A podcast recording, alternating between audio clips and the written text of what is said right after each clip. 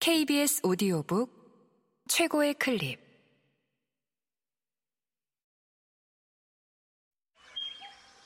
KBS 오디오북.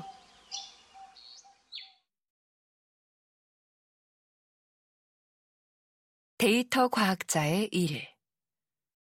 성우 박의주 읽음. 9장 예비 데이터 과학자를 위한 취업 분투기.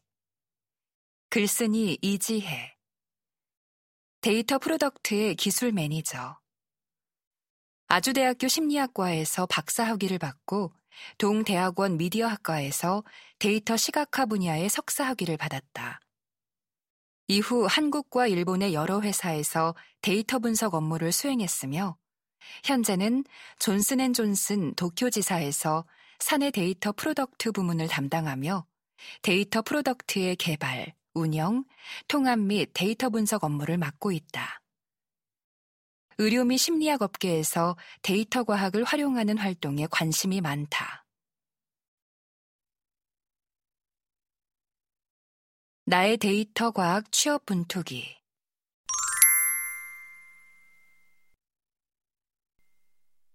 나는 이 자리를 빌려 지금까지 어디에서도 털어놓은 적 없는 이야기를 해보려 한다. 데이터 과학자로 취업하고자 노력했으나 결코 성공적이지 못한 내 경험의 일부이자 데이터 과학과 관련된 업무를 맡기 위해 고군분투했던 이야기다. 동시에 데이터 과학과 관련된 업무를 수행하는 사람 중 개발 업무를 담당하지 않더라도 사업 부문의 과제 해결을 위해 데이터 과학을 활용하는 사람들을 만난 이야기도 해보려 한다. 마지막으로 데이터 과학 분야의 일을 하려면 어떤 경험이 필요한지를 이야기하고자 한다. 지금부터 할 이야기는 필자가 몇 년 동안 아시아 지역의 다양한 조직에서 직접 경험하고 체득한 이야기다. 물론 이 경험은 2021년 한국 데이터 과학자 구직 시장의 트렌드 혹은 한국 데이터 과학 조직의 실상과는 어느 정도 차이가 날 수 있다.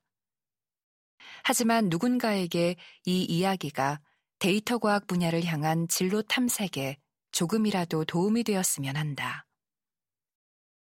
이 글에서 데이터 과학자라는 용어는 채용 공고의 최신 경향을 기반으로 데이터를 활용한 모델 개발 및 배포, 관리를 담당하는 업무에 한정하여 사용했다는 점을 고려하여 글을 읽어주었으면 한다. 필자는 데이터 과학자로서 취업을 희망하는 요즘 사람들과는 달리 엔지니어링을 깊이 공부한 이력이 없다는 점에서 약간 특이하다.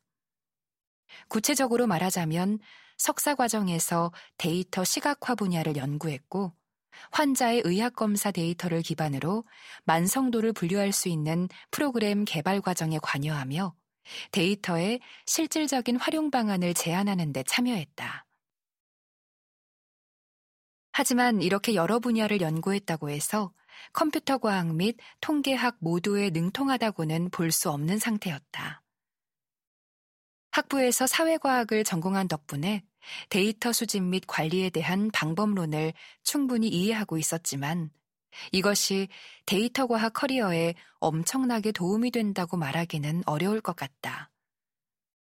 이렇듯 필자는 사람들이 흔히 상상하는 데이터 과학자의 이미지와는 상당한 거리가 있었음에도 언젠가 데이터 과학자가 되어 일하고 싶다는 꿈을 가지고 있었고 언젠가 그런 자리에서 대단한 일을 해내고 싶었다.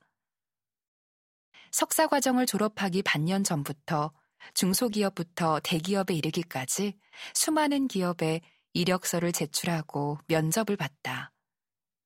이 과정에서 한국의 취업 장벽이 생각보다 높고 험난하다는 사실을 알게 되었다. 이 같은 취업 실패 상황이 필자의 실력 부족 때문만은 아닐 수도 있다는 생각을 하면서도 이 실패를 인정하고 싶지 않았다.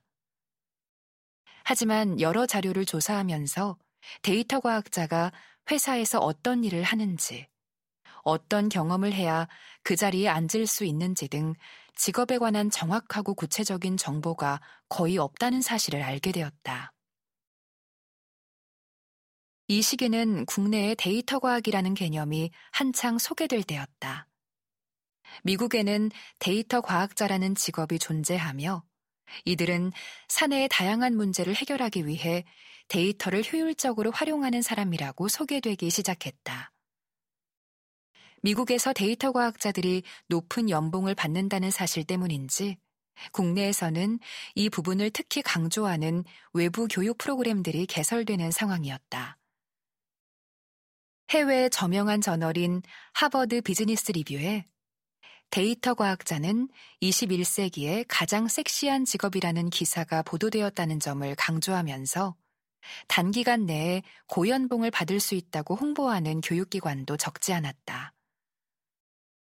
데이터 과학에 관심이 있는 사람은 한 번쯤 그 기사에 대해 들어본 적이 있을 것이다. 그만큼 데이터 과학자에 대한 관심이 상당했음에도 이 직업의 종사자가 회사에서 어떤 일을 주로 담당하는지, 어떤 성과를 내는 역할인지에 관한 한국어 정보는 거의 유통되지 않았다. 그럼에도 불구하고 한국에서는 데이터 과학자로 취직하려는 구직자들에게 막연하게 높은 수준의 기술력과 배경을 요구했다. 예를 들자면 최신 시스템을 활용해 본 기술 경험, 수준 높은 학회에 논문을 게재한 경험 같은 것들 말이다. 실제로 이런 것들이 데이터 과학자를 채용하는데 1순위 고려 사항이 아닐 수 있음에도 해당 경력 유무를 서류 심사 단계에서부터 까다롭게 검토하는 이유를 납득할 수 없었다. 몇 개월의 구직 과정 끝에 데이터 과학자에 대한 국내 회사들의 기대치와 필자의 조건이 서로 맞지 않는다는 점을 깨닫게 되었다. 결국 데이터 과학과 그나마 관련성이 높은 경력을 확보하고 시간을 번다는 핑계로 수도권의 중소기업에 입사해 데이터 분석가로 근무를 시작했다.